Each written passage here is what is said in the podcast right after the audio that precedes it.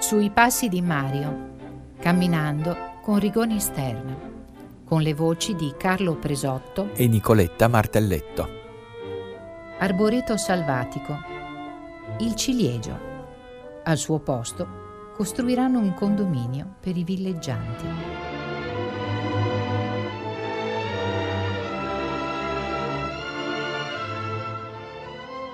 La neve che aspettavo a dicembre e che per tutto l'anno non è venuta, si è fatta vedere in aprile, quando i tre ciliegi stavano per aprire le corolle.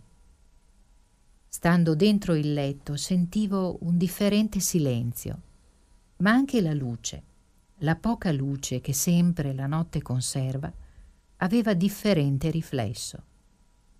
Pensavo, vagavo con la mente per contrade e tempi lontani, ma poi il pensiero sempre ritornava là, ai ciliegi. Forse può sembrare ridicolo che un uomo della mia età, con tutte le cose che stanno accadendo, si soffermi a trepidare per i ciliegi in attesa della fioritura. Pensavo anche a quelle onde bianche di ciliegi in fiore, che ai piedi delle mie montagne aspettavano insetti pronubi o un leggero zeffiro, ma non la neve e il vento del nord. Ma forse laggiù, attorno a Marostica, mi dicevo, non arriverà la neve. E poi i fiori avranno legato, nel profondo dei pistilli, il polline avrà già fecondato gli ovari. Anche quest'anno il costante amico a fine maggio mi porterà una o due ceste di ciliegie che sempre mi suscitano meraviglia e golosa tenerezza. Più della selvaggina, più del vino, più ancora del pane, più di ogni altro cibo, insomma, sono attratto dalle ciliegie.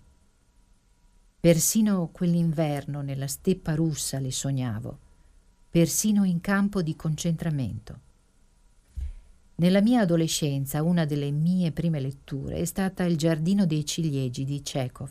Il mio primo viaggio è stato quello con il trenino a cremagliera, organizzato dal prete dei ragazzi, per arrivare a una frazione dove in agosto maturano le marasche selvatiche. In Val d'Aosta, in quel giugno del 1940, quando si stava per entrare in guerra, ogni sera, con un amico che ora è in Australia, dopo il rancio troppo scarso si andava a saziare la nostra fame con le ciliegie selvatiche che maturavano lungo la Dora o tra le rovine dei castelli. Erano piccole e succose, le contendevamo ai tordi e ai merli e l'amico, come gli uccelli, le inghiottiva con il nocciolo. Ma le più impensabili e incredibili furono quelle ciliegie secche che scopersi in un ripostiglio sotterraneo di un'isba sulla riva del Don. Che senso di primavera hanno saputo donarmi in quel gelo fossile quando le bollivo nell'acqua di neve. Si dice che il ciliegio sia originario dell'Asia, Sarà forse per questo che lo ritroviamo nelle antiche poesie cinesi e che in Giappone, per gli shintoisti, è oggetto di venerazione e culto, tanto che alla sua fioritura è riservata una grande festa. Quelle bianche nuvole di petali rappresentano la felicità effimera, ma anche la beatitudine eterna. Nella nostra vecchia Europa il ciliegio selvatico è indigeno Nell'antica Grecia si parlava di ciliegio domestico sin dai tempi di Alessandro. Erodoto, nel libro quarto della sua storia, racconta che oltre il territorio degli Sciti si trova un'ampia regione ai piedi di alte montagne, dove gli abitanti si cibano del frutto degli alberi. Pontico si chiama l'albero del cui prodotto si cibano, ha le dimensioni di una pianta di fico più o meno, e produce un frutto grande come una fava e ha anche il nocciolo. Quando è maturo lo filtrano attraverso panni e ne cola un succo denso e scuro che chiamano aschi. Se lo sorseggiano e lo bevono mescolato al latte. Secondo Plinio, il grande buongustaio Lucullo, reduce dalla guerra contro Mitridate, portò a Roma le aproniane, le nostre marasche, che in seguito furono esportate fino alla Britannia. A quel tempo erano già conosciute le duracine, che venivano coltivate fin sul Reno e in Belgio. I ciliegi appartengono alla grande famiglia delle rosacee, piante di cotiledoni con numerosissime specie sia erbacee che legnose, distribuite in tutto il mondo. Il genere Prunus conta circa 200 specie, ma è dal ciliegio montano, il Prunus avium, che derivano le tante cultivar per la produzione dei frutti. È stato denominato avium perché quasi tutti gli uccelli sono ghiotti delle sue drupe e anche perché è da loro che viene disseminato su larghe aree. Il nocciolo che ingeriscono con la polpa viene espulso con le feci e cade ai piedi degli alberi dove gli uccelli vanno ad appollaiarsi per dormire la notte o per digerire. Nascerà e in pochi anni diventerà un alberello di bell'aspetto. Potrà raggiungere un'altezza di 25 metri e il diametro di quasi un metro dritto di fusto e non molto ramificato. Si espande se isolato. La corteccia, formata da vari strati, è bruno chiara, ma con gli anni diventerà più scura e screpolata.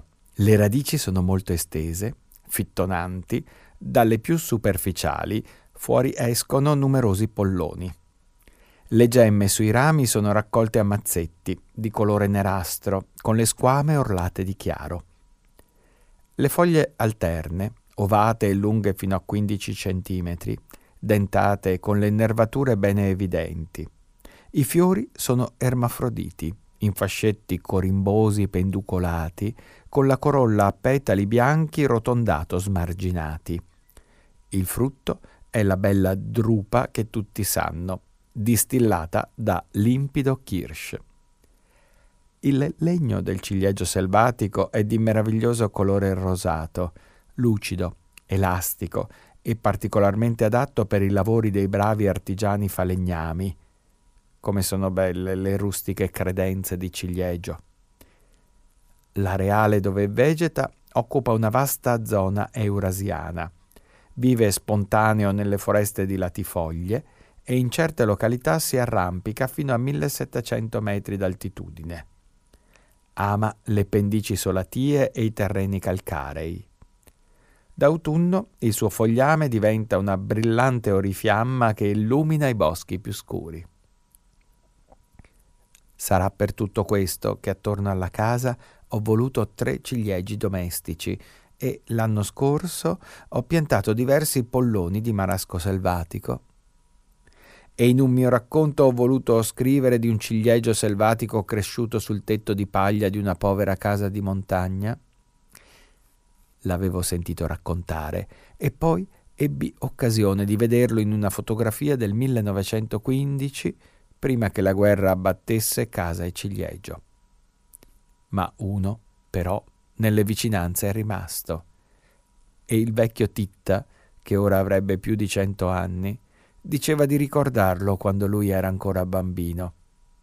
È tutto contorto, scorticato, pieno di schegge di granata e di pallottole, eppure fruttifica ancora e anche quest'anno butterà i suoi fiori, anche se, quando le ciliegie saranno mature, più nessun ragazzo salirà tra i rami a impiastricciarsi mani, viso e camicia di rosso e dolce succo.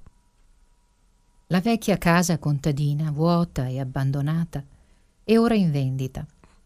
Al suo posto costruiranno un condominio per i villeggianti e anche il vetusto ciliegio sarà abbattuto per far largo alle automobili. Con lui se ne andrà un pezzo di storia della nostra giovinezza. Come nell'ultima scena del Giardino dei Ciliegi, dopo che Lyubov Andrevna costretta a vendere il ciliegeto alle speculazioni, prima di abbandonarlo, abbracciata al fratello Gaev, mormora singhiozzando: Mio caro, dolce, meraviglioso giardino, vita mia, giovinezza mia, felicità mia, addio, addio. E il vecchio maggiordomo Fierce rinchiuso e dimenticato dentro la casa, sente in lontananza la scure che si abbatte sugli alberi. Tra due guerre e altre storie. Riaccendiamo le luci del cielo. Se proprio non vogliamo accogliere quell'appassionato appello di Guido Ceronetti, che invitava a fare a pezzi la televisione, un rettangolo grigio un po' convesso, sul quale passano delle immagini, delle ombre che parlano, e scriveva che dà le vertigini pensare la forza di espansione del male rinchiusa in questo mezzo truce, almeno in una delle prossime notti di questo luminoso autunno, usciamo a guardare il cielo. Ma mentre si spegne il televisore, bisognerebbe anche far spegnere le luci delle città e delle case e i fari delle automobili che non ci fanno scorgere le stelle. Nelle notti serene, ogni tanto, Bisognerebbe fare questo. Sarebbero felici gli astronomi e forse meno violenti gli uomini. A osservare di notte la pianura padana dall'alto di una montagna si vedono solo luci e luci a non finire. Gialle, rosse, azzurre, verdi, a strisce, a macchie, tremolanti, lampeggianti. Luci vacue senza miti né storia. Sole, vieni a farle sparire. Luna, impallidisci queste luci che ci nascondono il cielo stellato. Lassù, per millenni, i nostri predecessori hanno letto storie meravigliose e nell'armonia dei movimenti degli astri calcolato l'evolversi delle stagioni, come sul quadrante di un cronometro che mai non falla. Ora sono pochi gli uomini che sanno guardare e incantarsi di fronte alla volta stellata. Eppure, quale grande stupore ho constatato in cittadini che una notte d'inverno hanno alzato gli occhi uscendo da casa mia. Nel passato il contatto della gente con il firmamento era continuo e accompagnava la vita. Venere, lo bel pianeto che da mar conforta, al mattino indicava l'ora di lasciare il letto per riprendere il lavoro. Alla sera quella di smettere e rincasare. In Veneto la chiamavano la Stella Boara e nel vicino Friuli la Biele Stele. Una stella da pregare, come la Madonna, per far finire la guerra e far ritornare al paese l'amato. Le Pleiadi erano le gallinelle, ma anche la chioccia con i pulcini. Le tre stelle della cintura di Orione, tre viaggiatori che andavano per il cielo. Nella luna si vedeva Caino, lassù esiliato e condannato per l'eternità a portare sulle spalle un fascio di spine. L'immaginazione popolare riempiva la volta celeste di vicende e storie antiche e la fantasia in quell'immenso video non seguiva supina una telenovela o un film dell'orrore. Forse a qualcuno non sembrerà vero, ma quando molte notti mi toccava bivaccare sotto il cielo, riuscivo a leggere lo scorrere del tempo nel movimento delle stelle. E se nel mio primo libro ho incominciato scrivendo del quadrato di Cassiopea che mi stava sopra la testa nelle notti sulla riva del Don, e scambiavo per Pegaso, forse era perché quadrato mi dava la sensazione di solido, di far quadrato per resistere a ogni avversità, e Cassiopea, che era stata portata lassù da Poseidone, mi piaceva come nome femminile. Fu così che nacque nel Sergente della Neve il quadrato di Cassiopea, che rimase anche dopo che Vittorini e Calvino lo lessero e lo notarono forse senza spiegarselo ma lo capirono Fruttero e Lucentini quando ripresero l'incipit per un loro libro. Con immaginazione e fantasia, i pastori delle regioni dell'Asia minore, le popolazioni lungo il Nilo, i cinesi iniziarono a nominare stelle e costellazioni dopo che Sole, Luna e pianeti erano entrati nei loro linguaggi. È certo che nei millenni trascorsi gli uomini sapevano osservare e prevedere. Nel cielo leggevano le vie del mare e determinavano la posizione dei vascelli. Interpretavano grazie alle stelle i tempi delle transumanze, delle semine e dei raccolti, che poi Ovidio e Virgilio riportarono in poesia.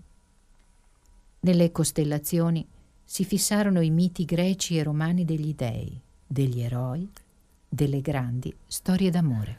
Ritornando a Guido Ceronetti, che ci consiglia di disfarci della televisione, a questo mio invito a spegnere ogni tanto le luci per poter guardare il cielo, ci si dovrebbe rendere conto di quello che abbiamo perduto in poesia e fantasia e forse in libertà. Le luci le troppe luci artificiali hanno fatto il buio dell'anima, perciò, e quindi uscimmo a rivedere le stelle.